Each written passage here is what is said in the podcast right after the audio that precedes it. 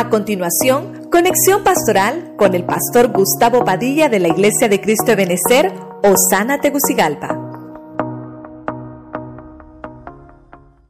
Las señales de la iglesia ya se cumplieron todas. Solo esperamos el arrebatamiento.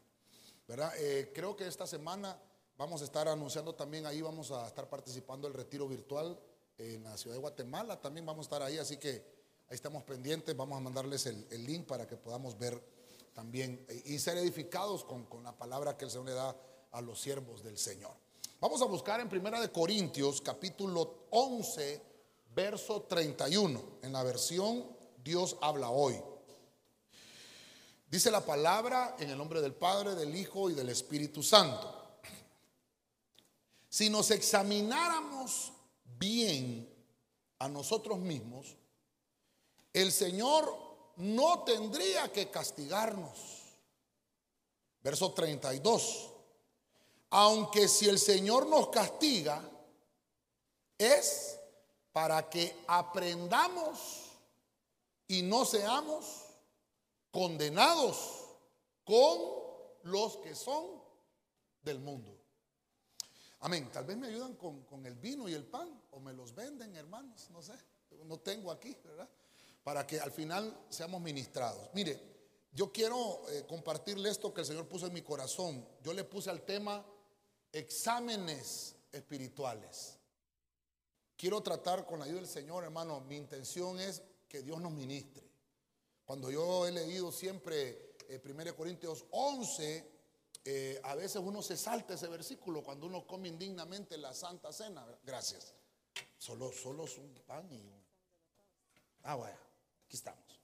Entonces, mire, el versículo de 1 Corintios, si nos examináramos bien, los exámenes que voy a tratar de desarrollar con la ayuda del Señor es exámenes personales.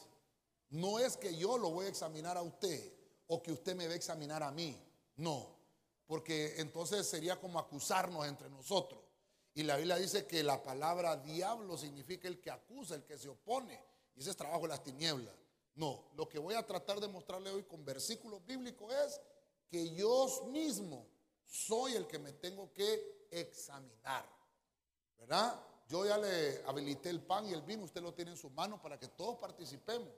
Pero la responsabilidad es personal. ¿Cuántos quieren que Dios les hable hoy?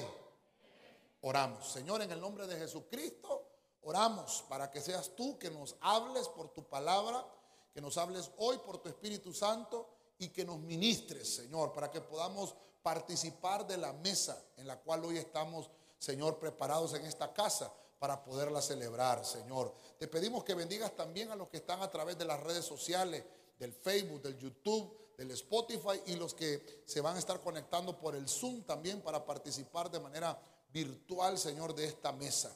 Te pedimos que nos bendigas a cada uno en casita, sabiendo, Señor, que nuestra confianza está en tus manos. Te damos gracias en el nombre de Jesús. Amén.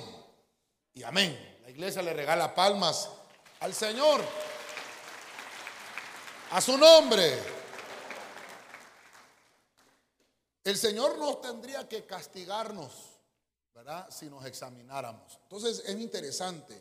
Cuando vamos a, a ver esa palabra examen, es cuando se observa atentamente algo.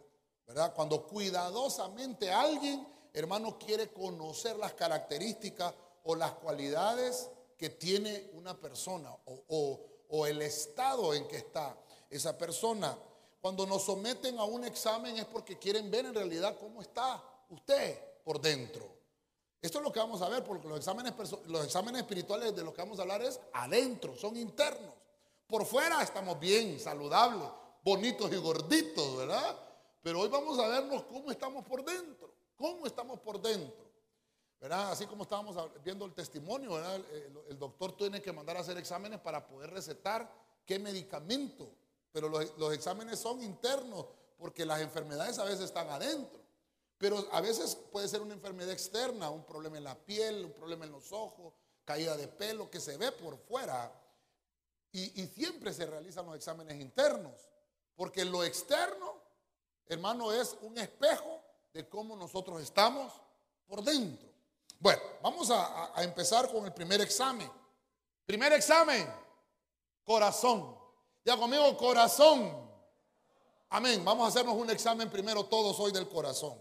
1 Corintios 11, 28. Palabra de Dios para todos. Por eso, cada uno debe examinar su propio corazón antes, oiga, antes de comer el pan o beber de la copa. Entonces el primer examen espiritual que yo tengo que practicarme, y no solamente hoy, esto tengo que estarme haciendo siempre, siempre, un examen del corazón.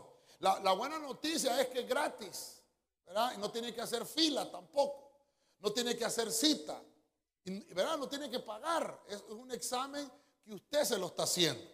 Entonces, este examen del corazón es para que podamos renovar pactos.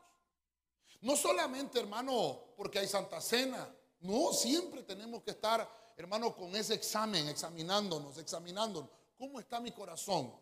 Creo yo que cuando hemos hablado del corazón, se hablan de, tantas cosas y hemos hablado en esta casa también de muchos, de muchos puntos acerca de, lo que es el corazón.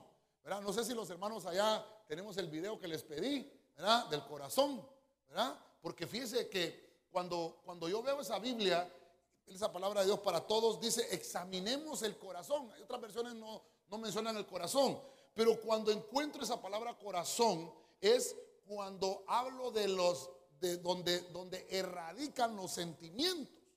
Cuando hablamos del corazón es el asentamiento de los sentimientos. El corazón es, hermano, donde de donde yo produzco en mi en mi cuerpo, donde yo reflejo en mi cuerpo la alegría o la tristeza para poner algún ejemplo. Eh, representa eh, la residencia, lo vamos a decir así, ¿verdad? Porque ahí residen los sentimientos. Entonces, yo, yo quiero ministrarle hoy eso. Observemos cuidadosamente el corazón. Yo le vengo a decir, hermano, observa cuidadosamente tu corazón. Yo tengo que observar el mío. Porque la Biblia dice que el engañoso es el corazón entonces el corazón es engañoso, entonces tenemos que estarlo observando cuidadosamente. El único que lo conoce es Dios. La Biblia dice que ni el hombre mismo conoce su propio corazón. El único que conoce el corazón es Dios. Y por eso es que Dios te dice, dame, hijo mío, tu corazón. Si nosotros le entregamos el corazón al Señor, Él lo va a tratar de limpiar, Él lo va a tratar de mantenerlo, hermano, pulido, bonito, porque en las manos de Dios todo nos ayuda para bien. Si usted lo cree, le da palmas al Señor, Dios todo poderoso. Amén. Gálatas 6.4. Vamos a avanzar un poquito porque también el tiempo nos ha avanzado. Cuando tengan el video me, lo ponen, hermano, no se preocupen si, si eso siempre va, va a servirnos en el tema. Gálatas 6.4 dice la traducción del lenguaje actual. Como estamos hablando de los exámenes espirituales, oiga este, cada uno debe examinar su propia conducta. Si es buena, podrá sentirse satisfecho de sus acciones, pero no debe compararse con los demás. Verso 5. Cada uno es responsable ante Dios de su propia conducta. Diga conmigo conducta. Vamos, dígalo fuerte, hermano. Conducta. Ya nos hicimos el examen del corazón. ¿Cómo están mis sentimientos? ¿Por qué a veces yo no quiero amar? Entonces yo tengo que hacerme un examen. Yo se lo dejo ahí, ese, es un tema. Solo hablar del el examen del corazón es un tema. Pero ahora mire este otro punto, el examen de la conducta. Entonces hoy nos están registrando, hoy nos están escaneando, ¿verdad? Pero somos cada uno de nosotros, personal. ¿verdad? Personal. Yo me hago un examen porque ahí dice, uno debe examinar su propia conducta. No me venga a decir a mí, pastor, ¿cómo, cómo, me da? ¿Cómo me califica usted la conducta? Yo lo voy a aplazar. Si me pregunta, yo lo aplazo. Pero no se trata de eso. Por eso es que le traigo la Biblia. ¿Qué es lo que dice la Biblia? Cada uno debe de examinarse. Una vez creo yo que estaba en la radio, allá por 2015, y entonces eh, la, persona que me estaba ahí entrevistando me dice, eh, ¿cómo, ¿cómo se califica usted? Me dice, como esposo en su casa y en su familia. Ah, no, si usted me pregunta a mí, yo soy el super ultra recontra padre, ¿verdad? Yo soy el mejor. Esa pregunta no me la tiene que hacer a mí, se la tiene que hacer a mi esposa y a mis hijos, ¿verdad? Porque si a mí me pregunta, yo me califico bien, pero fíjese cómo es la Biblia. ¿Cómo es la Biblia? La Biblia sabe que tú te vas a calificar bien, pero mire lo que dice. Ah, bueno. Ahí está sonando el, equipo de... ¿Cómo, ¿Cómo, estamos? Porque cuando, cuando yo me hago personalmente el examen, la Biblia me dice cómo es el estímulo que yo tengo. El estímulo para hacer algo, porque la conducta es cómo me estimulo yo. Mire, por eso es importante el congregarnos. La conducta es que mis acciones se, hacen o, hago obras por el estímulo. Y como ya nos hicimos el, examen del corazón, ¿verdad? Ojalá que esté palpitando, hermano. Ojalá que ese corazón esté ahí, esté ahí. Porque si ese corazón no palpita, que está muerto, hermano. ¿Verdad? Ojalá que no, que esté vivo. Y si está vivo, que no sea un corazón de piedra, que sea un corazón de carne. Amén. Bueno, volvamos a la, a la presentación, hermano. Gracias. La conducta es la manera de comportarme. La conducta en una persona es cómo me desenvuelvo en las situaciones determinadas, donde, yo, donde yo tengo que desenvolverme en la vida. Esa es mi conducta, cómo me, cómo me muevo. Dice que la conducta es la manera de realizar un organismo, y estamos hablando de iglesia ahora, como iglesia, cómo me comporto, cómo hago mis funciones. Mire qué interesante. Ahora, según lo que estoy viendo en la Biblia es, oiga esto, usted debe de hacerse un examen de conducta personal, cómo se estimulan sus acciones, pero dice que no debe de compararse con nadie. Hermano, las comparaciones son horrendas. Hacer comparaciones es horrible.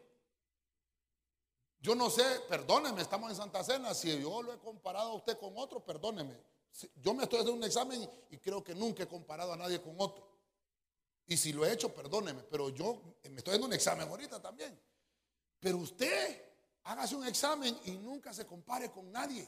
Nunca. Porque somos diferentes todos. Unos son altos, otros son chaparros. Unos son colochos, otros son pelos lisos. Unos son blancos, otros son negros. Otros son gordos y otros son flacos. ¿Verdad? Unos son bravos, otros son alegres. somos distintos todos. Este examen de la conducta me llama la atención porque dice, cada uno es responsable. Oiga, cada uno es responsable ante Dios. No ante la iglesia, no ante el pastor. Porque uno, hermano, dígame los, los esposos, los que son esposos, vinieron, gloria a Dios. Hermano, el esposo tiene que serle fiel a su esposa. Amén. Bajaron amén, ¿no? Pero no solamente por su esposa, ante Dios. Su conducta, ¿cómo es?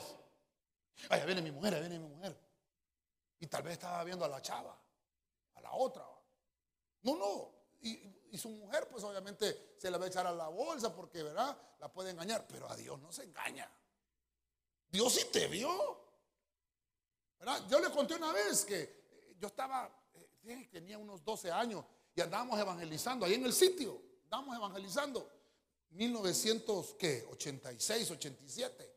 Andábamos evangelizando y uno teníamos una iglesia, estábamos empezando una iglesia. Y, uno de los, de los jóvenes que iban a la iglesia, lo, miramos, yo andaba con una Biblia, hermano, andaba con otro hermano ahí, ¿verdad? Y andábamos invitándolos a un culto de jóvenes y le llamábamos Junior, yo era el presidente de los Juniors y andaba yo ahí, hermano, lindo yo, hermano, de 12 años, bonito, hermano, así como Adiel, así como así, así era yo, bonito. Usted me está viendo ahorita cuando tenía yo. Y fíjense, hermano, que eh, encontramos a uno de los jóvenes que iba a la iglesia y que cantaba, hermano, con un cigarro. Y le digo yo a aquel, mira aquel hermano, vos Sí, hombre, que lastimamos. A ver, vamos a hablar con él. Cuando, vamos acercándonos, El hermano pensó que no lo habíamos visto y agarró el cigarro y se lo metió a la bolsa. Perdóname, lo estoy contando, a mí me pasó. Y nosotros, hermanos, Dios le bendiga y nos dio la mano izquierda. Bendiciones, pastores, bendiciones, pastores, nos decía. Somos hermanos, andamos invitando para el culto. Sí, hombre, fíjense que no voy a poder llegar, hombre. Y salía humo, hermano. Le decíamos, hermano, ¿qué le, algo, ahí, está echando humo ahí. Ah, sí, sí, no se preocupe. Le agarró fuego al pantalón. Se le quemó el pantalón, hermano. Ay, Dios. Hermano, perdóneme. Nosotros, el orgullo de nosotros es terrible. ¿Qué le costaba sacarse el cigarro? Y, no, hermano, perdón, estaba fumando, ¿verdad? Si Dios ya te vio. Dios ya te vio, hombre. Arruinó el pantalón al hermano. Porque fíjense que, hermano, es que no debemos de compararnos. Si somos pecadores, todos. Yo no, yo no puedo compararme con otro pastor porque cada quien tiene un ministerio diferente, distinto. Usted no puede compararse como servidor, usted puede comparar. Yo le dije a usted la vez pasada, cada quien hace su servicio. Si usted no lo quiere hacer, otro lo va a hacer, pero nadie lo hace. Nadie lo hace como usted lo hace. O lo hace mejor o lo hace peor. Pero nadie lo hace como usted lo hace. Eso es terrible. Por eso es que las comparaciones son horribles. La manera en la que nosotros nos comportamos. Esa manera es la que responde a los estímulos y habla mucho de lo que estamos portando adentro de nosotros. Cuando el caminado nos cambia, caminamos así como Superman. Hay algo que te está pasando adentro. Te está, te está, eh, eh, te está creciendo altivez, orgullo. Pero hay otros que caminan ¿Qué es lo que tiene hacia adentro? Pobreza, miseria, languidez, derrota. Terrible. Con solo ver una persona como camina, usted sabe cómo está su estado. No necesita tener discernimiento de espíritu. Con solo verlo decirle, hermano, ¿qué le pasa? Ay, vengo a mi última Santa Cena y esta es la última Santa Cena. ¿Qué le pasa? si en Cristo sabemos que siempre vamos a tener la victoria. Él va a estar siempre con nosotros donde vayamos, aunque haya derrotas adentro de nosotros. Dice la Biblia que Él nos levanta. Puede caer siete veces el justo, pero aún de la séptima se levantará en el poder de Cristo. A su nombre. Gloria a Dios. Primera de Pedro 4:12. Segundo examen, tercero ahora. Dice 1 Pedro 4:12, Reina Valera 1909. Carísimos. No maravilléis cuando sois examinados por fuego.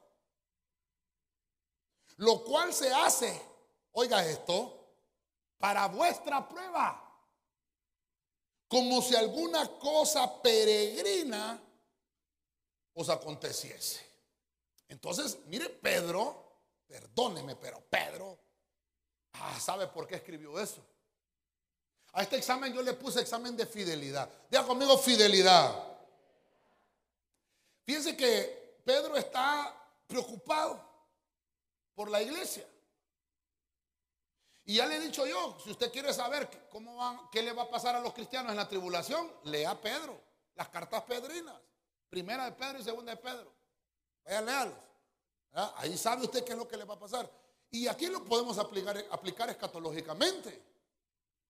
Pero voy a traer ese versículo escatológico al presente, ahorita, ahorita, ahorita que vamos a tener Santa Cena y que nos estamos examinando personalmente. Dice Pedro, ustedes son carísimos.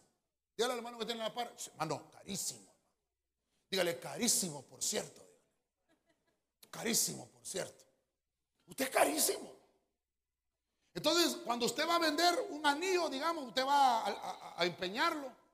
No va a esas casas, usted va. Usted va y fíjese que quiero empeñar este anillo. hasta lo muerden. ¿ah? Ahora por el COVID a saber, ¿verdad? Pero lo pesan. Hermano, lo, prueban con fuego a ver si en realidad. ¿De cuántos quilates es? De 35. 14 o 18 creo yo, ¿verdad? No, hermano, lo prueban bien porque el valor es carísimo. ¿Qué hacen con nosotros? Nos prueban. Pero, pero Pedro dice, lo cual se hace para vuestra prueba. O sea, hay una prueba personal. Hay una prueba que se tiene que hacer usted solo hoy. ¿Cómo está su fidelidad? Porque la fidelidad es que usted se va a pesar como creyente si está firme o no.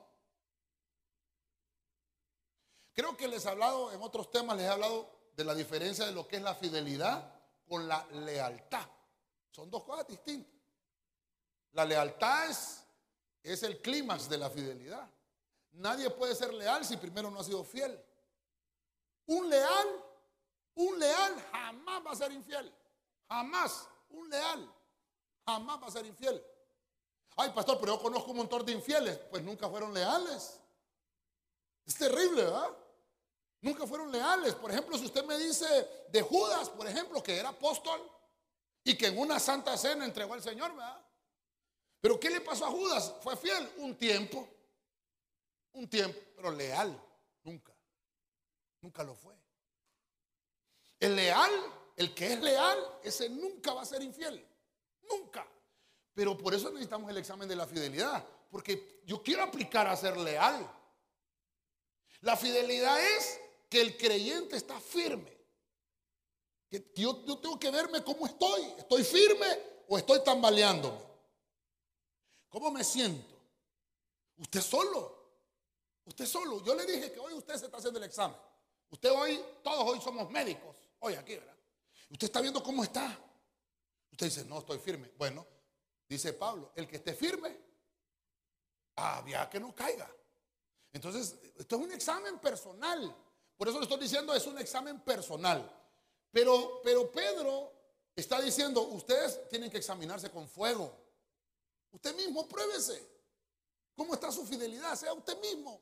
No espere que nadie le diga, no, hombre, vos sos un infiel. No, no espere que nadie le diga eso. Yo creo que la vez pasada se lo, se lo ministré. No deje que nadie venga a decirle lo que usted sabe que no es. No permita que nadie le diga lo que usted no es. No permita. Ni tampoco vaya a permitir que le digan que es, sabiendo usted mismo que no lo es. ¿Cómo es eso, pastor? Dios santo. No permita que nadie le diga lo que usted es si usted mismo sabe que no es. Fíjate que vos sos un palo de limones, pero yo sé que soy mango. Sí, pero vos tenés que dar limones. Pero es que yo como soy palo de mango, ¿qué fruto voy a dar? Mangos, hombre. Sí, pero me tenés que dar limones. Y empieza aquel problema, ¿verdad? ¿Cómo le va a dar limones si el hombre es mango? No puede, ¿verdad? Entonces yo me tengo que hacer un examen. Yo, yo tengo que saber quién soy. Fíjese que alguien, alguien me decía, sí, que mira, que no te han reconocido, mira que no te... Es que no necesito que me reconozcan. Uno tiene que saber lo que tiene, uno tiene que saber lo que es. Hermano, dígame flaquito. ¿Por qué se ríe, hermano? Dígame flaquito. No, pero, hermano, pero yo no soy flaco, perdone. Pero dígale usted a una hermana que flaquita está. Ay, gracias, pastor. Hermano, metas en problemas con una mujer, usted dígale que gordo está. Ya no le habló. Es más, ya no va a participar de la mesa del Señor. Qué terrible, ¿verdad? Qué terrible. Pero es que así somos, hermano. Una vez, me acuerdo de, mi mamá, una vez me agarró así, hermano, me agarró de aquí, me agarraba con las uñas, así me la metió. Y me dijo, deja de comer tanto, muchacho, va a reventar. Mira qué gordo está. Yo le dije, mamá, yo desde que nací, nueve libras pesé. Siempre he ido gordo. Qué terrible. Yo creo que voy, a morirme gordo, primero Dios, ¿verdad? Que Dios me lleve. Allá en el cielo todos vamos a ser de la misma medida, la misma estatura. Pero usted tiene que hacer una prueba hoy. No deje que nadie le ministre lo que usted no es. Cuando cumples tus obligaciones con excelencia, cuando cumples tus obligaciones con excelencias, demuestra fidelidad. Esa es la prueba. Hágasela usted. ¿Cómo está midiéndose usted hoy? Bueno, yo, le voy a dar cómo. Si usted hace sus responsabilidades con excelencia. Si usted sabe que lo que, hermano, perdóneme, ¿cuánto fuimos al colegio? A la escuela, vaya, a la escuela. ¿Cuánto fuimos a la escuela? Amén, amén. ¿Y cuántos hicieron la tarea a las 7 de la mañana ahí en, en el pupitre. Ay, hermano. Mi mamá me mima. Pape pipo pu. ¿Se acuerda usted? ¿Ah? La tetera de mi tía. ¿Se acuerda usted? Cuando le enseñaban a uno. Hermano, se me olvidó. Yo estaba ahí, hermano. Yo me, si, yo me hago, si yo me hago un examen personal, en ese momento voy a salir aplazado. No me dan el examen de sobresaliente. No, no fui sobresaliente. Porque yo mismo sé que me fui a hacer, fui a hacer la tarea a última hora. ¿Cuál es la fidelidad? Cuando me examinan. Cuando vienen y vamos a hacer un examen a usted y le vamos a, dar todas estas preguntas, contéstelas. Y si usted estudió lo que usted tiene guardado adentro, usted lo expresa. Y después la profesora, el profesor le revisa el examen y dice, excelente, excelente, qué bien, qué buen alumno, qué buena alumna. No, este se quedó, no, este. Porque usted no estudió. O tal vez no se le, no memorizó el contenido de lo que tenía que estudiar. Pues la fidelidad es lo mismo. La fidelidad es cómo hago mi servicio. ¿Cómo, cómo hago o, o- o cómo cumplo mis obligaciones? ¿Cómo las cumplo? Todos tenemos obligaciones, hermano. Amén. La fidelidad es la firmeza y la constancia de cómo realizo mis obligaciones. Qué terrible, ¿verdad? Hermano, perdóneme, fíjese que uno de pastor, yo le decía a los hermanos ayer que estábamos allá, yo se lo he predicado muchas veces. Los títulos son, son responsabilidades. Y yo se lo he predicado, yo por ser pastor o mi esposa por ser pastora, ya no ganamos el cielo. No, tengo un título que tengo que mantenerlo. Pero eso no quiere decir que, vamos a ver, aquí en el cielo, los que son pastores al lado izquierdo y las ovejas al lado derecho, porque como ya todos ya se ganaron el cielo, no, allá todos vamos a llegar al cielo. Vamos a ver, Gustavo Padilla, fuiste pastor, ¿verdad? Sí, bueno, pero la, regaste. sí. Aquí, átenlo, que Dios reprenda al diablo, ¿va? átenlo y mándenlo a las tinieblas de afuera. Se, recuerda, ¿verdad? Que, hay uno que dice que entró a las bodas y no estaba vestido. Ah, Gustavo Padilla, ¿y su vestido? Y es que había que venir vestido. Este ni sabe. Agárrenlo, tírenlo para afuera. Siguiente. Ah, sí va a ser, hermano. Fíjense que una vez contó un pastor que tuvo un sueño. Y dice que miraba bonito el cielo, hermano. Pero todo era blanco. Lindo, hermano. Las calles de oro, dice la Biblia, ¿verdad? Blanco. Los edificios de, oro, blanco. Y iba con el ángel. Él contó ese, un testimonio, lo contó. Y entonces le dijo al ángel, hey, le dice, a mí me engañaron porque a mí me predicaron que era de oro y esto es de plata. Anda a leer la Biblia. ¿A dónde dice en la Biblia que el oro es amarillo en el cielo? Y se despertó, fíjese, hermano. Estoy hablándole de un sueño. Estoy hablándole de un sueño. Y se despertó y dijo, "Ey, es cierto. Porque nosotros pensamos que las cosas que vemos aquí son igualitas en el cielo. No, aquí es una sombra y figura de lo que vamos a encontrar de arriba. Lo que nos espera en el cielo es mucho mejor de lo que estamos viviendo acá. Por eso es, hermano, examinémonos. Dígale al que tiene la par, hermano, examinate, hermano. Hacete los exámenes de triglicéridos, del colesterol, hermano. ¿Cómo está tu fidelidad? Pregúntele, ¿cómo está tu fidelidad, hermano? Sigamos, pastor.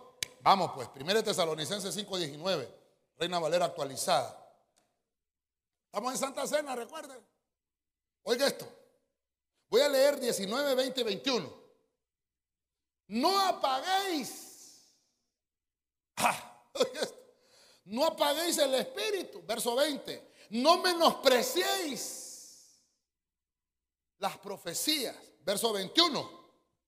Más bien, examinarlo todo. Oiga, ¿cómo dice ahí?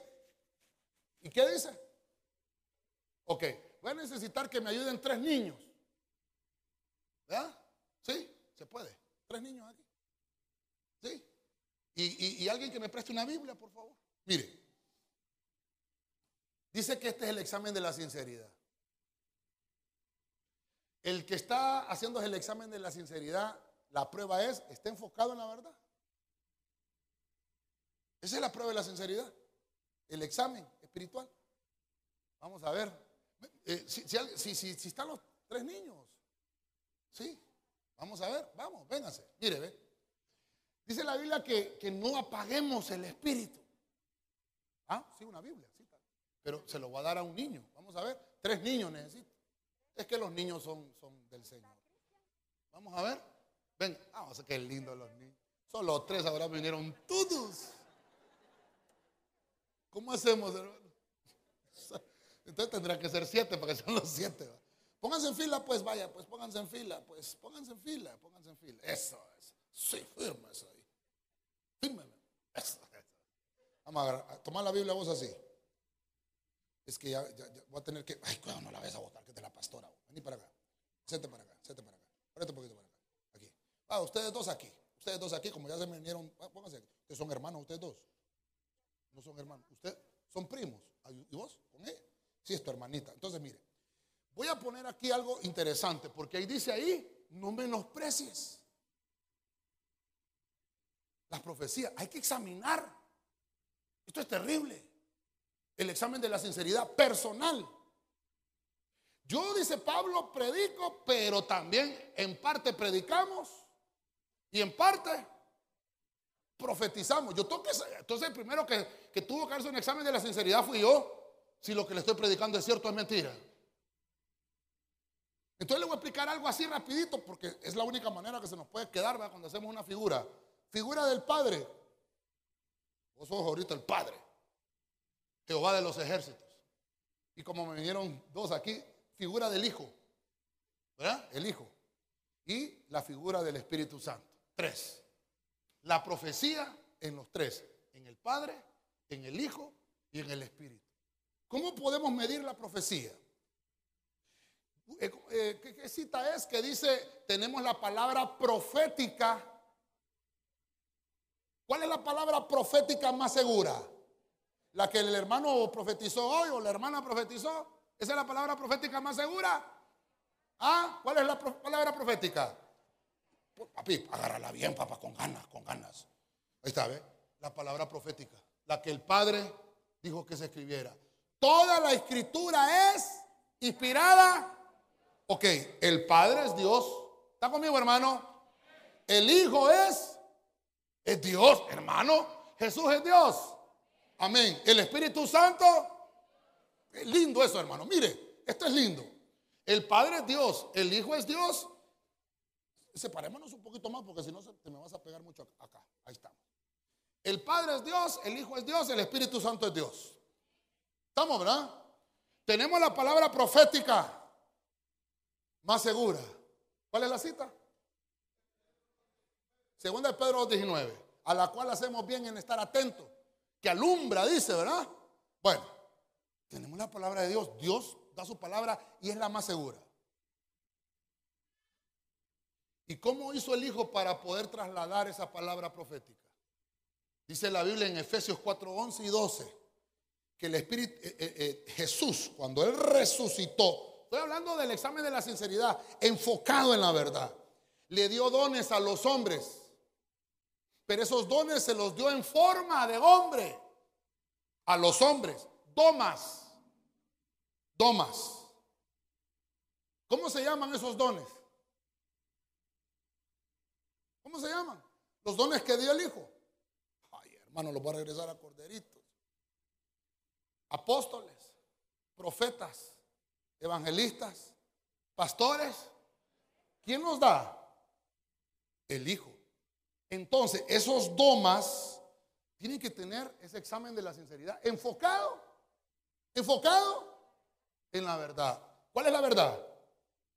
La palabra. Tenemos la palabra profética. Y Cristo dice, yo soy el camino. ¿Está conmigo, hermano? Estamos haciendo el examen de la sinceridad. Entonces, los domas que da el Hijo, como ministro, tenemos que hablar verdad. No puede haber mentira. Tiene que haber un examen. Y por eso dice, no menosprecien la profecía. Ahora, el Espíritu Santo. ¿Cómo transforma el Espíritu Santo aquella palabra que dio el Padre, que es la palabra profética más segura, y que hay ministerios ahora que tienen que enfocarse esa palabra? ¿Cómo lo hace el Espíritu Santo? Por medio de los dones, por medio de las manifestaciones. ¿Está conmigo, hermano? Por medio de las manifestaciones del Espíritu Santo. Yo ya no puedo decir, hermano, fíjese que el Señor me regaló segunda de Apocalipsis, la vamos a escribir ahora. No, ya está escrita. A mí me dio cuarta de Juan, fíjese, pastor. Y como me llamo Santiago, tercera de Santiago. No, hermano. Ya está escrita la palabra. ¿Está conmigo, hermano?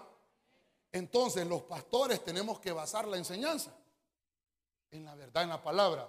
Y los que son utilizados por los dones, ¿a dónde tienen que basar? Si no está en la palabra, entonces el examen de sinceridad no lo pasó. Gracias, hijos. Gracias. Pueden sentarse. Dale la Biblia a la pastora. ¿Se da cuenta? El Padre, el Hijo y el Espíritu Santo van unidos. No es que sean tres. Tienen que estar en armonía. Palabra de sinceridad. Y por eso es que, por eso es que Pablo le escribe. Esta es la primera carta de Pablo. Esta es la primera carta de Pablo. Estamos hablando de la Santa Cena. Venimos a Santa Cena y dice, examínense antes de participar de la mesa. Por eso, hermano, es que no podemos venir altivos a la mesa. Tenemos que venir con humildad y decirle, Señor, perdona. Si, si yo te he fallado, si yo te he fallado, ¿verdad? Perdóname. Yo no quiero presentarme en la mesa siendo mentiroso. Yo no puedo estar eh, pretendiendo que estoy diciendo la verdad cuando sé que lo que estoy diciendo es mentira. No puedo decirlo. Por eso es que dice, no menosprecies. ¿Por qué dice no menosprecies la profecía? Porque está hablando de que el Espíritu Santo, con las manifestaciones de los dones, profetiza la persona. Y esa palabra que da esa persona tiene que estar basada en la Biblia, no tiene que colisionar. Ok, pero hay ministerios profetas, de profetas, porque existen los profetas. Y todo profeta tiene que profetizar. Pero no todo el que profetiza. Ah, mire qué lindo. Todo profeta debe de profetizar, pero no todo el que profetiza es profeta. Todo el que es maestro debe de enseñar, pero no todo el que enseña es maestro. Todo pastor debe de predicar, pero no todo el que predica Qué lindo eso, hermano. Todo creyente debe de evangelizar, pero no todo el que evangeliza es. Es que lindo, hermano. Pablo le dijo a Timoteo, haz obra evangelista, pero no quiere decir que Timoteo era evangelista, era pastor y llegó a ser apóstol. Tenía que hacer una obra. Entonces esto mismo es. Enfoquémonos en la verdad. No pretendamos ser lo que no somos. Es que esto es lindo, hermano. Hablémonos con la verdad entre nosotros. Que no vengamos, hermano, a la casa de Dios con fingimiento. Tenemos que enfocar. Si yo vengo a la casa de Dios, yo vengo a que Dios me hable porque yo quiero cambiar. A eso vengo. Entonces, yo tengo que, que enfocarme en la verdad y decir, bueno, si la Biblia dice que tengo que amar a mi hermano, tengo que amarlo. No pone condiciones aunque sea la suegra, la tiene que amar. Y máxime se viene usted, con usted a la iglesia. Tiene que amar. Entonces, examínelo todo. Y retenga lo que es bueno. Entonces, esto, esto es interesante. Tenemos que enseñarlo a la iglesia. Debe ser extinguido el fingimiento en nuestro ser. Dígale al que tiene la par, hermano, hay que extinguir el fingimiento. Dígaselo, dígaselo. Ayúdame a predicar.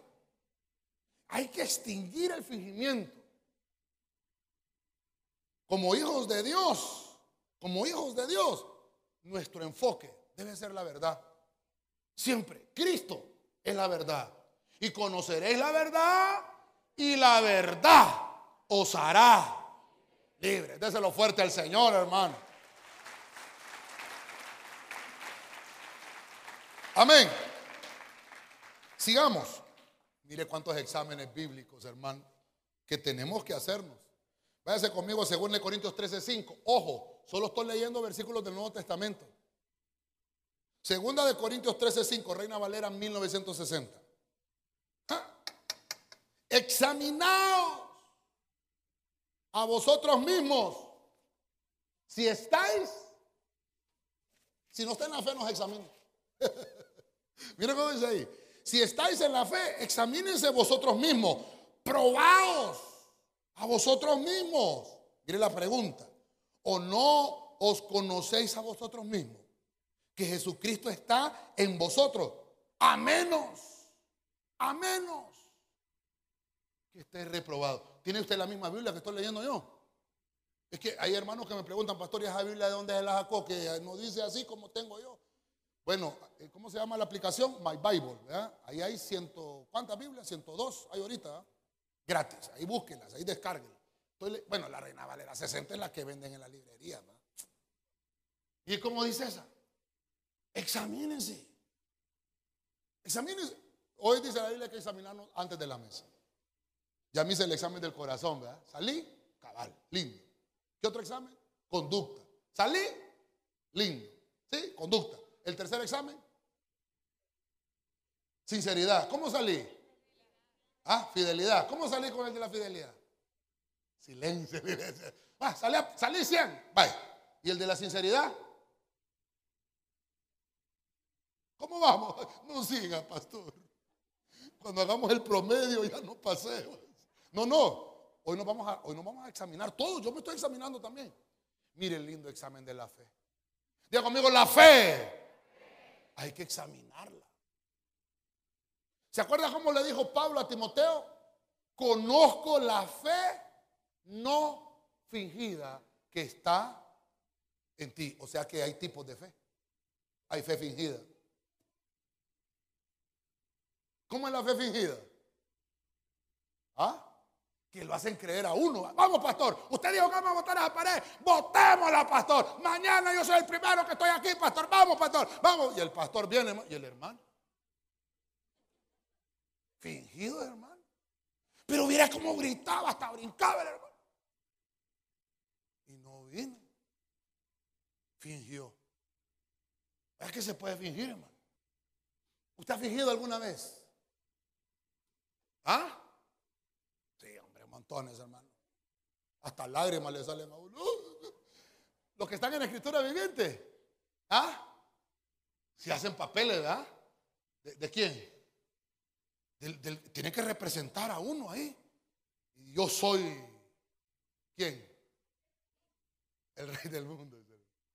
Representa a un personaje, ¿verdad? Bíblico. Usted tiene que meterse en el personaje. Eso es para los que nos ayudan ahí con escritura viviente. Y, fíjese usted que los que trabajan en el drama, las novelas, películas, el símbolo para eso es una cara alegre, una cara triste. Porque ellos, aunque, aunque estén tristes por dentro, ellos tienen que fingir que están alegres. Entonces hay un examen espiritual. Porque yo le puse aquí control espiritual. Porque a veces uno escucha, hermanos, motivadores, no pastores. Vamos, hermano, usted todo lo puede. Vamos, usted levántese. Usted no puede estar ahí. Vamos, uno, tipo Rocky. Vamos, usted puede. Uno, dos, y vamos adelante. Y después, cuando llega, no, al día siguiente, si solo lo motivaron para que usted lo hiciera, pero en realidad no le ministraron nada. ¿Qué se llama eso? Fe fingida. El que el control espiritual usted tiene que tenerlo. Vamos a ver, esto que me están predicando, esto no es cierto. Es fingido. Es terrible esto, hermano. Por eso es que Pablo le escribe a la iglesia de los Corintios. Hermano, la iglesia de los Corintios es una iglesia numerosa. Dicen que más o menos eran 8 mil miembros en la iglesia de los Corintios. Y dice, hermano, que en Corinto se movían los dones del Espíritu terriblemente. Por eso en la primera carta ve usted que Pablo tiene que decir dos a lo más tres por cada uno de los dones que existen. Y tiene que haber un don de esto, un don de lo otro. El hablar en lenguas debe ser así. La mujer debe de utilizar velo cuando ora y cuando... Ah, entonces tiene que poner Pablo. Terrible. Y cuando está en 2 Corintios dice, examínense. ¿Cómo están? ¿Cómo son esas manifestaciones del Espíritu que tiene? ¿Son fingidas? ¿Cómo son eh, esa, relación que tiene, esas coinonías entre ustedes? Control espiritual. Dice ahí, si estás en la fe. No fe fingida. Ay, usted me queda viendo así bien raro. Ay, hermano, es que tengo un examen. En el examen no habla el profe, ni los alumnos. Silencio, ¿va? Y el que está hablando, entrégueme el examen, por favor. Nos vemos en las Olimpiadas, le dice. Por eso es que Pablo dice aquí, a menos de que esté reprobado. ¿Usted está reprobado, hermano? ¿Ah? ¿Está reprobado? No, renunciamos. Nosotros estamos aprobados. Porque Jesucristo anuló el acta de los decretos que nos acusaban. La clavó en la cruz y dijo, no me lo vayan a tocar a ellos, porque yo derramé la sangre y están ahora perdonados. Si usted lo cree, se lo da fuerte al Señor. Amén. ¿Cuál es la certeza de nuestra fe?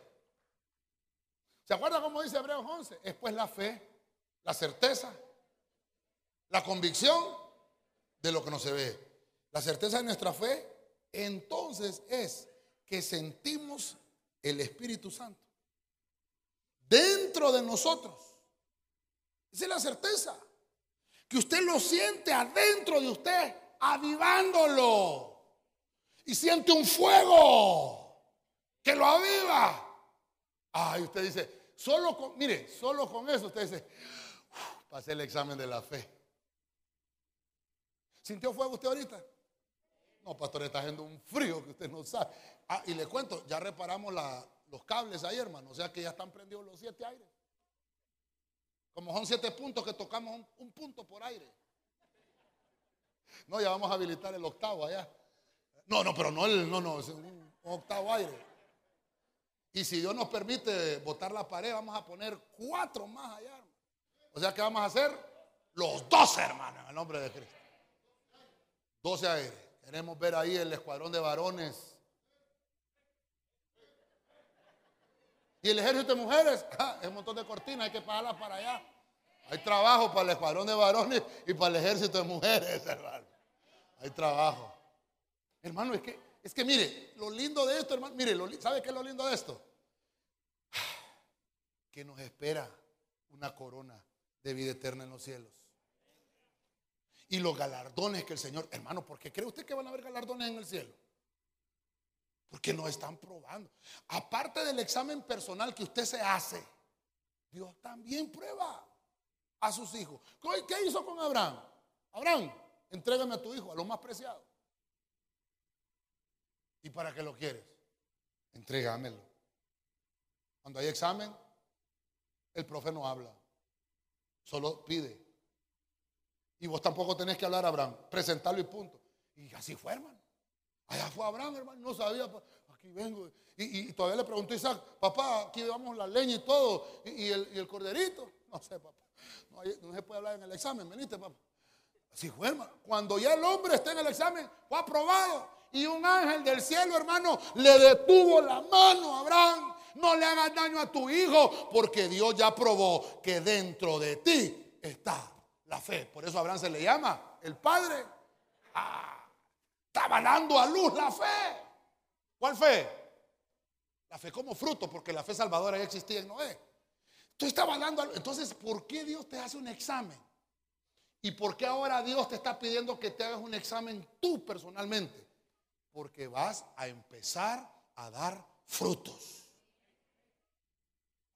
Yo no le puedo dar un diploma de graduación a un hermano si no se ha examinado primero. ¿Sí no? Con Corderito y Mayordomía. Ahí les mandamos las tareas. ¿Cuánto sacó de tarea el hermano? Este hermano se quedó. Tiene que repetir. ¿Por qué a veces repetimos las pruebas? ¿Por qué a veces repetimos las pruebas? Porque no las hemos pasado.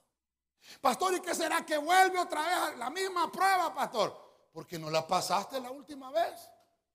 ¿Y cómo, ¿Y cómo sabes que no la pasé? Porque te la está volviendo a poner el Señor. Sencillo, de seguro renegaste, de seguro no creíste, qué sé yo. Las está volviendo a pasar porque Dios dijo, este en el cielo aparece que esa clase no la ha aprobado.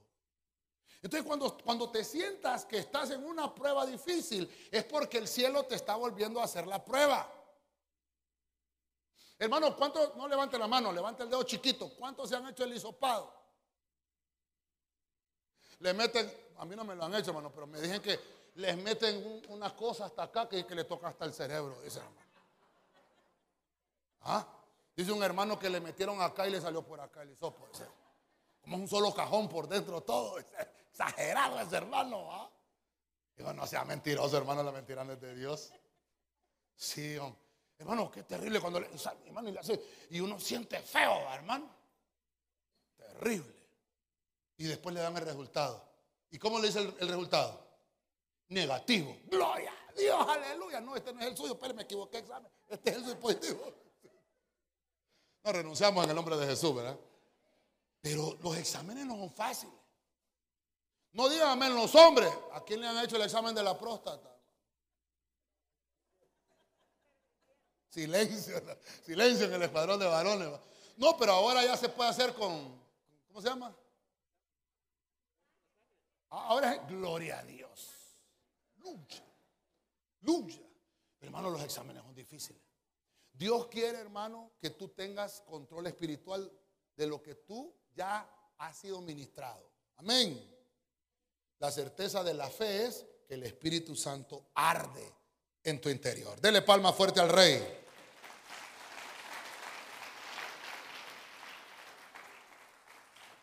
Vamos a este examen. Yo le puse complacencia, hermano. Efesios 5:9. Estamos hablando de exámenes espirituales que yo, que yo, mi persona, que yo mismo, de mi propia cuenta, me tengo que hacer. Porque el fruto de la luz consiste en toda bondad.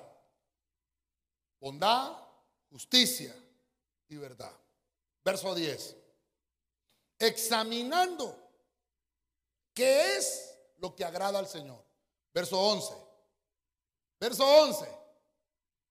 No participéis en las obras estériles de las tinieblas, sino más bien, ¿qué dice?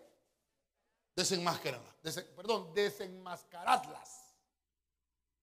Y nosotros, aquellos diciembre, aquellos diciembre. Y el examen de la complacencia se quedó, hermano. Qué terrible. Diga conmigo que no hay ninguno, pastor. Con una cerveza a las meras 12, las lucecitas de mi árbol parece que. Qué Dios de la gloria. Qué terrible. Hermano, es que así dicen, ¿verdad? Que en diciembre se se, se las iglesias y en enero se vuelven a llenar. Reprendemos en el nombre de Jesús, hermano. No puede ser eso. Es que viera que como estamos en temporada navideña, viera que es frío allá afuera. Ojalá que espiritualmente no esté así. Ya le, ya le he ministrado yo, octubre, noviembre y diciembre, terrible el ambiente espiritual. Terrible. Mire, gracias a Dios no hubo ningún huracán, ¿verdad? Este año. Gloria a Dios, hermano. Amén, hermano. No, pero en nombre de Jesús. Mire lo que, mire, yo ya casi le subrayo todo el versículo. El fruto de la luz. ¿En qué consiste? ¿Quiere saber si tiene frutos? Bueno, ¿en qué consiste? ¿Es bondadoso? ¿Es justiciero usted? ¿Hace justicia? Y volvemos a la verdad. Entonces ya tuvo que haber pasado el examen de la verdad para hacerse de la complacencia. ¿Qué examen, pastora? ¿Qué examen? Hay que hacer un examen primero para que se haga el otro. Primero hágase.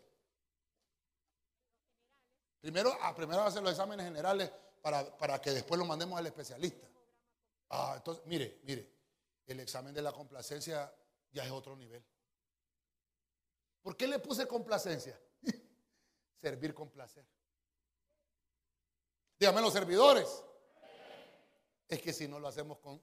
Si no lo hago con placer, mejor no lo hago. Imagínense qué terrible. Yo ayer en San Pedro con un pollo chuco. Ay, me toca ir a Tegucigalpa mañana. Pero aquí hermana nos invitó a una sopa de mondongo el domingo allá en, allá en Omoa. Que predique otro allá, va. Cuando a uno no le complace. Estoy poniendo yo de. El examen es personal, person to person. Y si, hermano, y si uno no siente placer. Ay, y me toca hablarle a los hermanos de Santa Ceni. ¿Qué me invento ahora? Ya les hablé de las espinas, de los clavos, de las heridas, de la sangre, del pan, de las siete copas, de los siete panes. ¿Y ahora qué les habla? Cuando uno, hermano, cuando uno no siente complacencia, ni haya qué es lo que va a decir uno.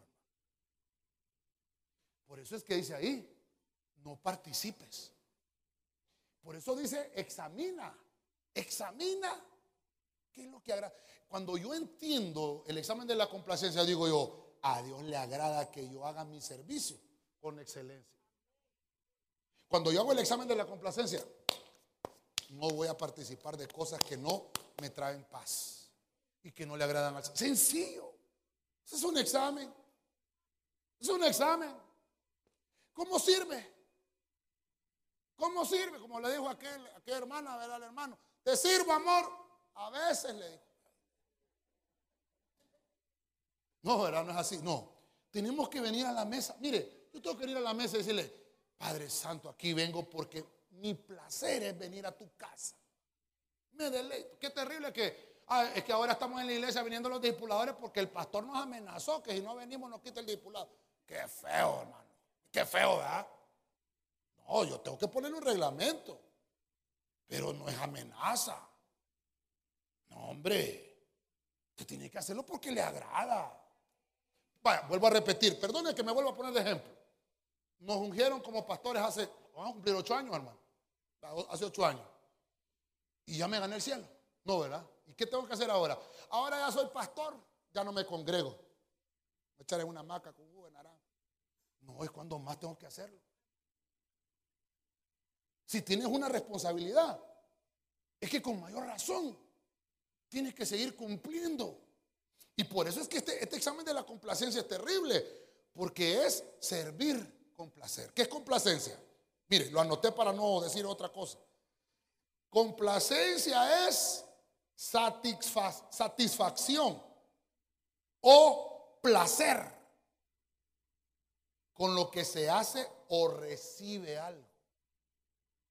Y me llamó la atención, ¿sabe qué es complacencia? Tolerancia excesiva. Tolerancia. Yo le dije al apóstol una vez, es que hay unas viejas allá, pastor, unas una urracas. No les digas así.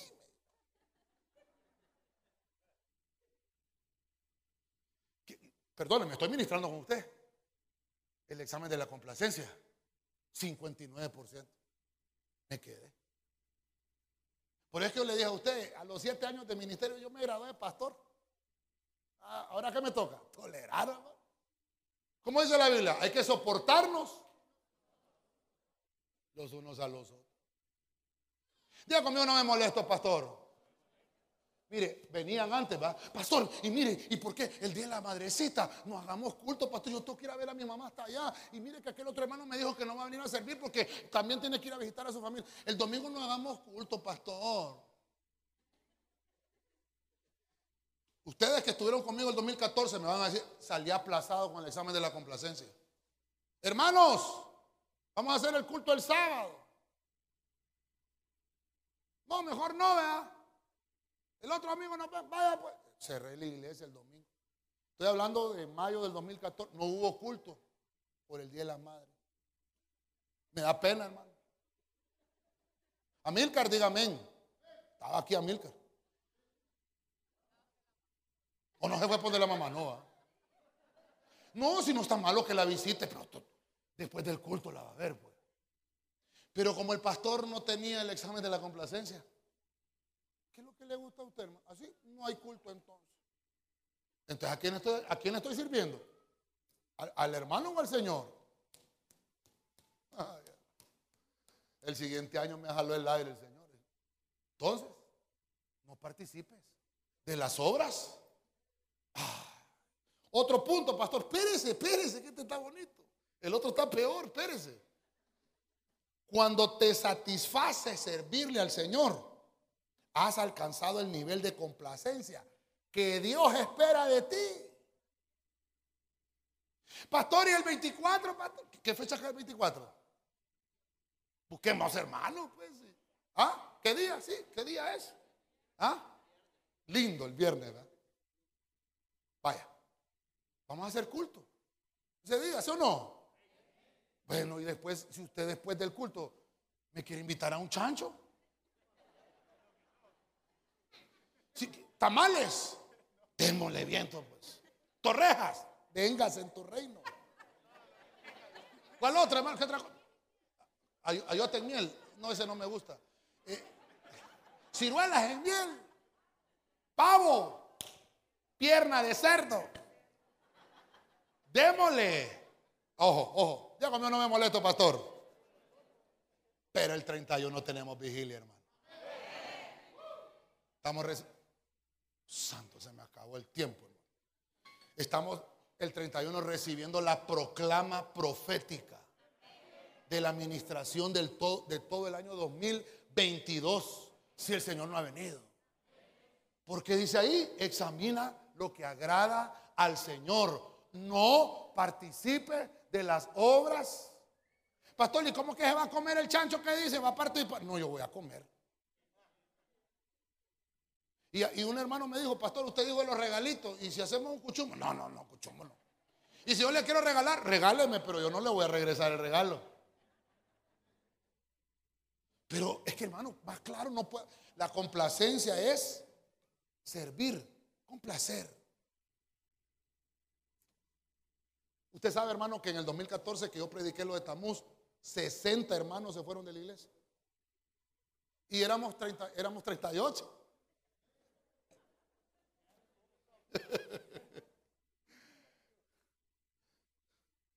Ay, es que no predico de eso porque se me vi la gente. Entonces, el examen no lo paso.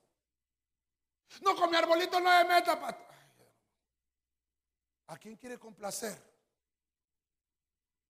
Le digo a los hermanos de televisión, el, ¿cuándo fue? El martes que estuvimos grabando. digo a los hermanos, vamos a ver, ¿quién, quién me invitará a las pizzas? ¿Dónde? 2.69 vale el combo de la pizza. ¿Le vas a poner precio a nuestra amistad? Cabal, mandaron a traer las pizzas, pero así, ¿verdad? Entonces, perdóneme pues que yo se lo haga jocoso. Pero le va a poner precio a la bendición de Dios usted. Para usted vale un tamal la bendición de Dios. Un árbol, pues, vale para usted. Un hermano, yo me recuerdo cuando predicamos eso de Tamuz en el 2014, salimos de la iglesia y el hermano se fue, hermano, para la casa. Tenía un árbol. Lo estoy predicando bien, ¿verdad? No, no nadie, ya pusieron árboles, no, ¿verdad? Mire, ese hermano había gastado 24 mil empiras. Vive el Señor, estoy en un lugar santo. 24 mil empiras. No lo hubiera dado para los hilos de José. 24 mil empiras en un árbol, hermano. Y agarró aquel árbol el hermano y lo tiró al cesto de la basura. Ahí está la pastora. Bueno, Amílcar sabe de quién estoy hablando. Hermano Roger creo que también. Terrible, hermano. Ese hermano agarró la palabra. Es que, es que mire, ay, ya me voltearon a ver, ¿verdad? Sigue hablando de la Navidad, pastor. No, es que no es por molestarlo, hermano, es para predicarle la verdad, porque hemos estado engañados. Y pastores que dicen, le están arruinando la infancia a los niños. Ahí están mis hijos, Ezequiel, Catherine, ayer les arruiné yo la infancia.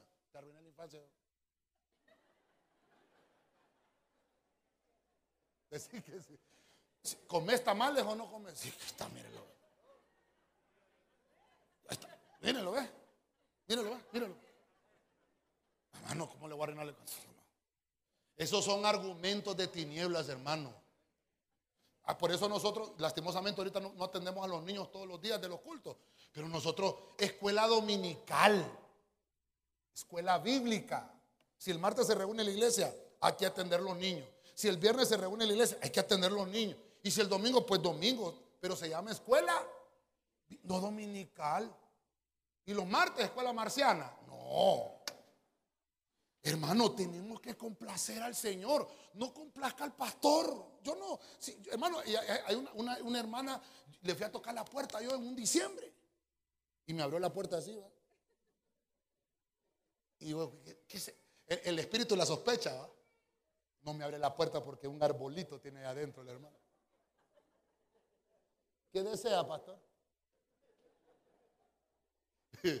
No se preocupe, hermana, vamos a venir en otro momento, en otra época. No se sienta mal. Hermano, si 1 Corintios 10 dice que el ídolo no es nada. ay, no voy a decir quién, pero una hermana me dio café en una taza. ¿Se acuerdan, va?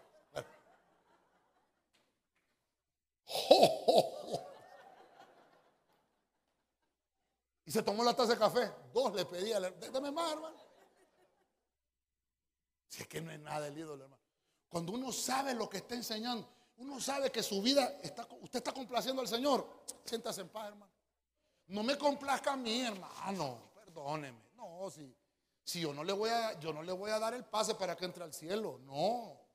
No, complazca al Señor y Dios se va a encargar de darle todo lo que usted necesita. Déselo fuerte al Señor, hermano. Amén. Me ayudan con, con el piano, por favor, y nos vamos preparando para la mesa. El último examen, el del tiempo, pastor, no lo pasó. Mire, congregacional. Diga conmigo, congregacional. Por eso le dije que este era más terrible que el de la complacencia. 1 Corintios 14, 24. No es Hebreos 10, 23. 1 Corintios 14, 24. Nueva versión española. Oiga. En cambio, si todos hablan inspirados y entra uno, un no creyente o un simpatizante, lo que dicen unos y otros le demuestra sus fallos. Está hablando de los dones. Ciencia, sabiduría, profecía, milagro, fe, todos los dones. Le demuestra sus fallos. Lo examina. ¿Quién? El que entró a la reunión. Versos, verso 25. Formula lo que lleva secreto. Ah, en el examen que vimos, ¿cuál fue el primer examen? Ah, lo que él lleva secreto en el corazón. Entonces, diga conmigo, entonces, ¿qué va a pasar? Se postrará y rendirá homenaje a Dios, reconociendo que Dios está realmente con ustedes. Ah, diga conmigo, no me molesto, pastor. Ah, pero dígalo fuerte, no me molesto, pastor. Aquí está la pastora, 2008 creo que fue más o menos. Se levantó una profecía. Llegó invitado una persona del ejército a la iglesia. Y una hermana profetizó. Sí, hija mía, tú que estás casado con un militar, dice el Señor. Ese hombre está poniendo los cuernos dice el Señor. ¿Qué le parece? ¿Qué cree usted que pasó? Ni le cuento. Terrible, hermano. Por eso es que tenemos que examinar. Mire, cuando a mí Dios me va a dar una profecía, yo le he dicho al Señor que me tiemble una rodilla, Señor. Ya me tiembla la rodilla, sí, hoy sí la doy. Sí, hermano, porque me tengo que examinar si lo que voy a hablar. Recuerde que hay vasos humanos hay vasos del diablo, que yo lo reprenda, y hay vasos de Dios. Pero, pero ¿cómo, ¿cómo vamos a medir eso? Virtual. Virtual. Perdóneme, sí se puede, claro. Pero, ¿qué es lo que dice la Biblia? Cuando entra en su congregación es para eso. Para cuando estén congregados. Cuando estén congregados. Ahí les va a hablar el Señor. Ahí les va a decir para que ustedes mismos se examinen. si en realidad es cierto. Y dice que esa, esa profecía no va, esa profecía no va a provocar miedo ni temor.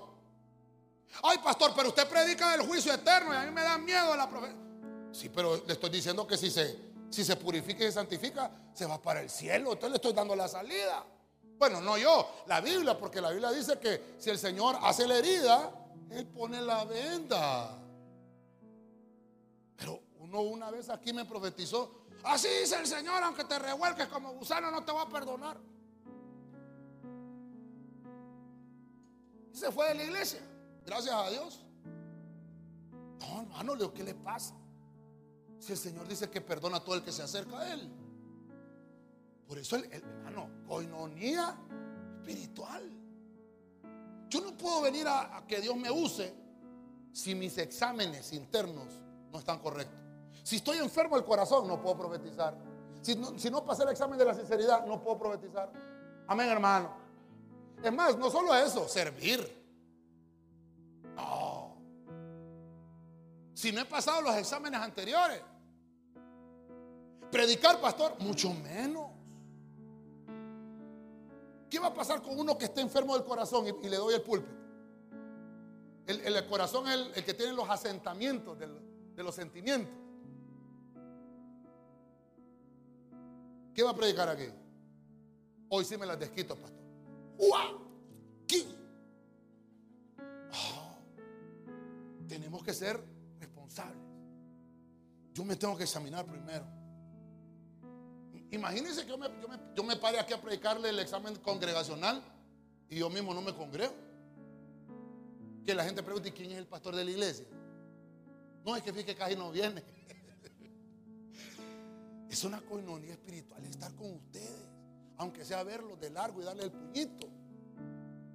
Y por eso es que la Biblia dice, formula lo que lleva en secreto el corazón. El que entró,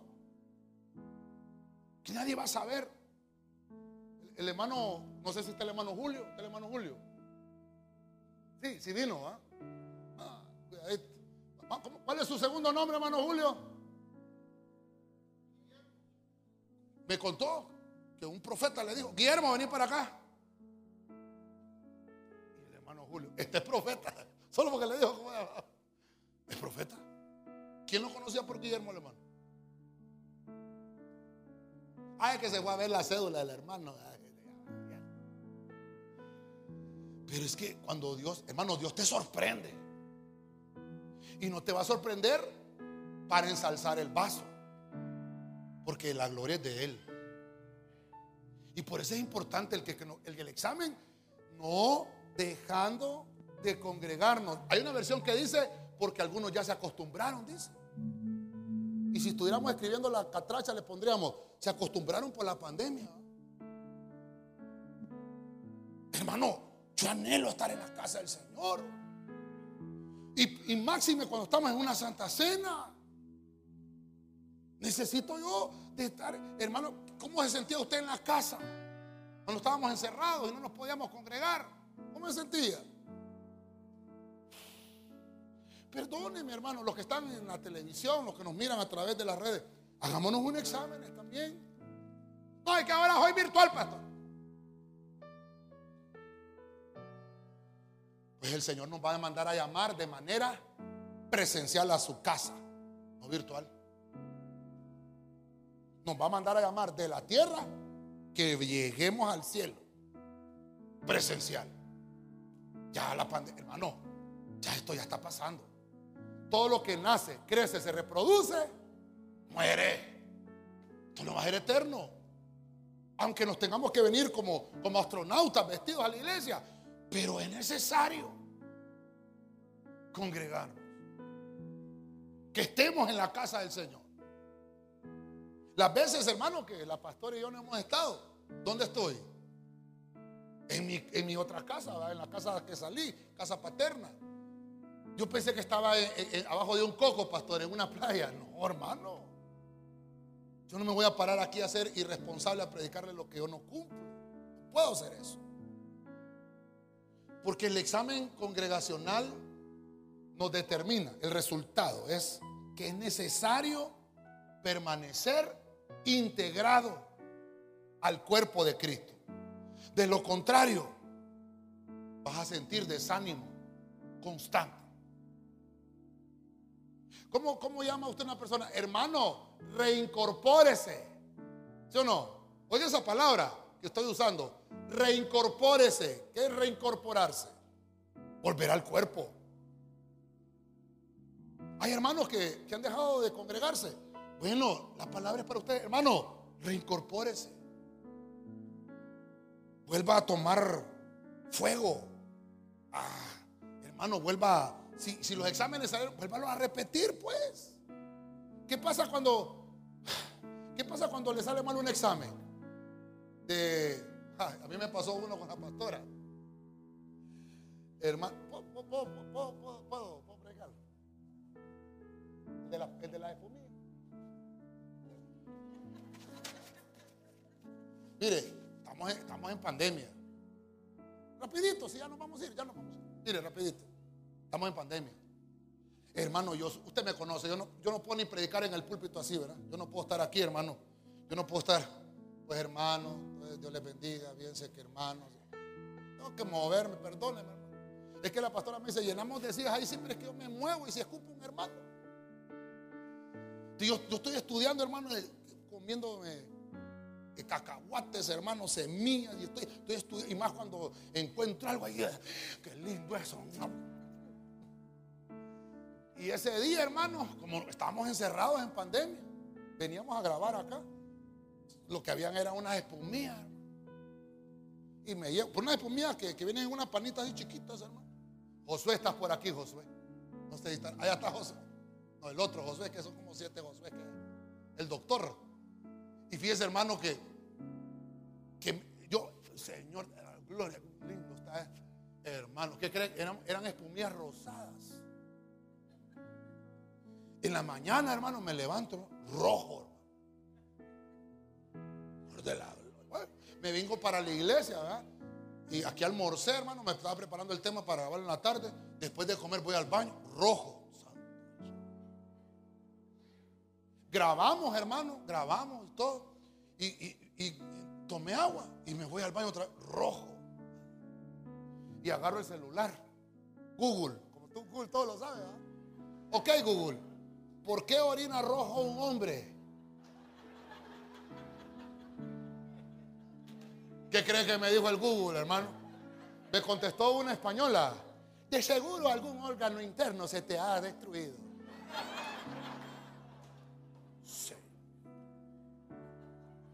Hermano, yo no, le hice bulla a nadie. Dije yo, tengo cáncer. Dije. Perdóneme, estoy ministrando con usted. No, dije yo, la pastora, como tantas pastillas que le da uno. A ver qué me dio. Y llego yo a la casa bravo, hermano. Como no, estoy desinfectándome y todo, quitándome la ropa y todo, ¿verdad? Digo, mira vos, estoy orinando sangre. Terrible, hermano. Regañando a la pastora yo. Y la pastora solo, solo abrió la puerta así y sacó lo que había dejado en las espumillas. Pero la, es que comiste espumillas anoche. Gracias, Padre Santo. Que estoy en tus manos, digo yo. Hermano, a veces que hay cosas que suceden que somos nosotros los responsables. Es que eso es lo que le quiero pedir. Perdone que me ponga yo pues de, de ejemplo. Pero hagamos el examen personal. Examinemos. No andemos averiguando, me duele el dedo izquierdo. Google, ¿por qué me duele? Córtese el dedo y el dolor desaparecerá. ¿Por qué no venimos, a, hermano, y le decimos, Señor, háblame? Háblame.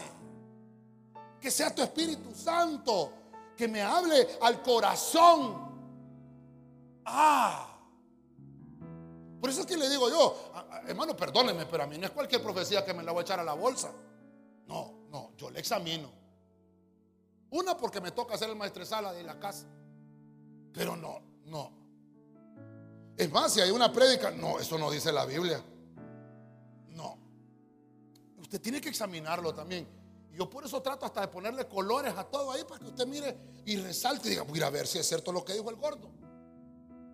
Pero necesitamos tener coinonía espiritual con los hermanos. Amén. Finalizo pues. Nos preparamos para la Santa Cena. Voy a hacer un resumen rapidito.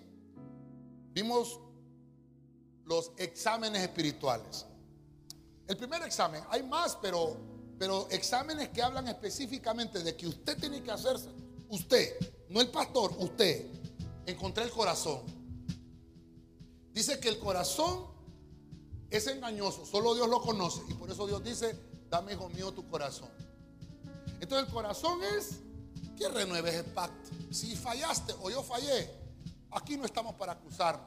Hoy usted está en un tiempo donde dice, sí Señor, en realidad he fallado. Tomo el pan y tomo el vino y de aquí en adelante no va a volver a suceder. Eso es, eso es. Número dos, el examen de la conducta. Es el estímulo de mis acciones. ¿Por qué acciono? ¿Por qué hago algo? Porque hay algún sentimiento que todavía no, no lo he sanado dentro de mí. Entonces eso provoca una conducta. Entonces tengo que examinar. Número tres, el de la fidelidad, el examen de la fidelidad. Es que usted tiene que probarse como creyente si está firme en su creencia con Dios. Y eso, eso le va a dar el buen resultado de la fidelidad. Vimos que la lealtad es el grado mayor de la fidelidad. Un leal no puede ser infiel. No puede ser infiel. Si hay alguien que ha sido infiel alguna vez es porque nunca fue leal. Pero el leal nunca es infiel. Número cuatro, la sinceridad. El examen de la sinceridad es aquel que está enfocado en la verdad. Así es, ¿verdad? Cuatro. Sí, ¿verdad? Sinceridad. El que está enfocado en la verdad. Número cinco. Creo que tenemos que corregir ahí porque está, está al revés la, el número 5 es la fe. La fe, el examen de la fe, porque la Biblia dice que, que hay fe fingida. Tendríamos que ver todos los tipos de fe que hay. Pero este examen de la fe es que Dios te está diciendo que tú tienes el control espiritual de, tu vida. Pero dice Dios, tú tienes el control. Si me lo entregas a mí, yo te voy a decir qué cosas tienen que corregir. Y la fe es tener la certeza de que el Espíritu Santo está dentro de nosotros y que nos aviva. Número 6, el examen de la complacencia. No podemos llegar a este examen de la complacencia si no, si no nos hemos hecho los exámenes generales. El del corazón, el de la conducta, el de la fidelidad y el de la sinceridad, el de la fe. Porque el de la complacencia es servir con placer. Con placer. Número 7, y terminamos con ese. El examen congregacional. Debemos de examinarnos. Porque cuando llegamos a la congregación, tiene que haber manifestaciones. Ya lo vimos, ¿verdad? La palabra profética más segura dada por el Padre Dios. Eh, Jesucristo, que es Dios, Jesús, que es Dios, dio dones a los hombres, llamados domas, ministerios, donde tienen que utilizar esa palabra escrita. Y el Espíritu Santo, igual, de la misma forma, con las manifestaciones del Espíritu, tomar de la palabra, no tiene que colisionar ni el ministerio, ni los dones con la palabra escrita. Debemos de hacernos exámenes espirituales. Dele palmas al Señor. Amén.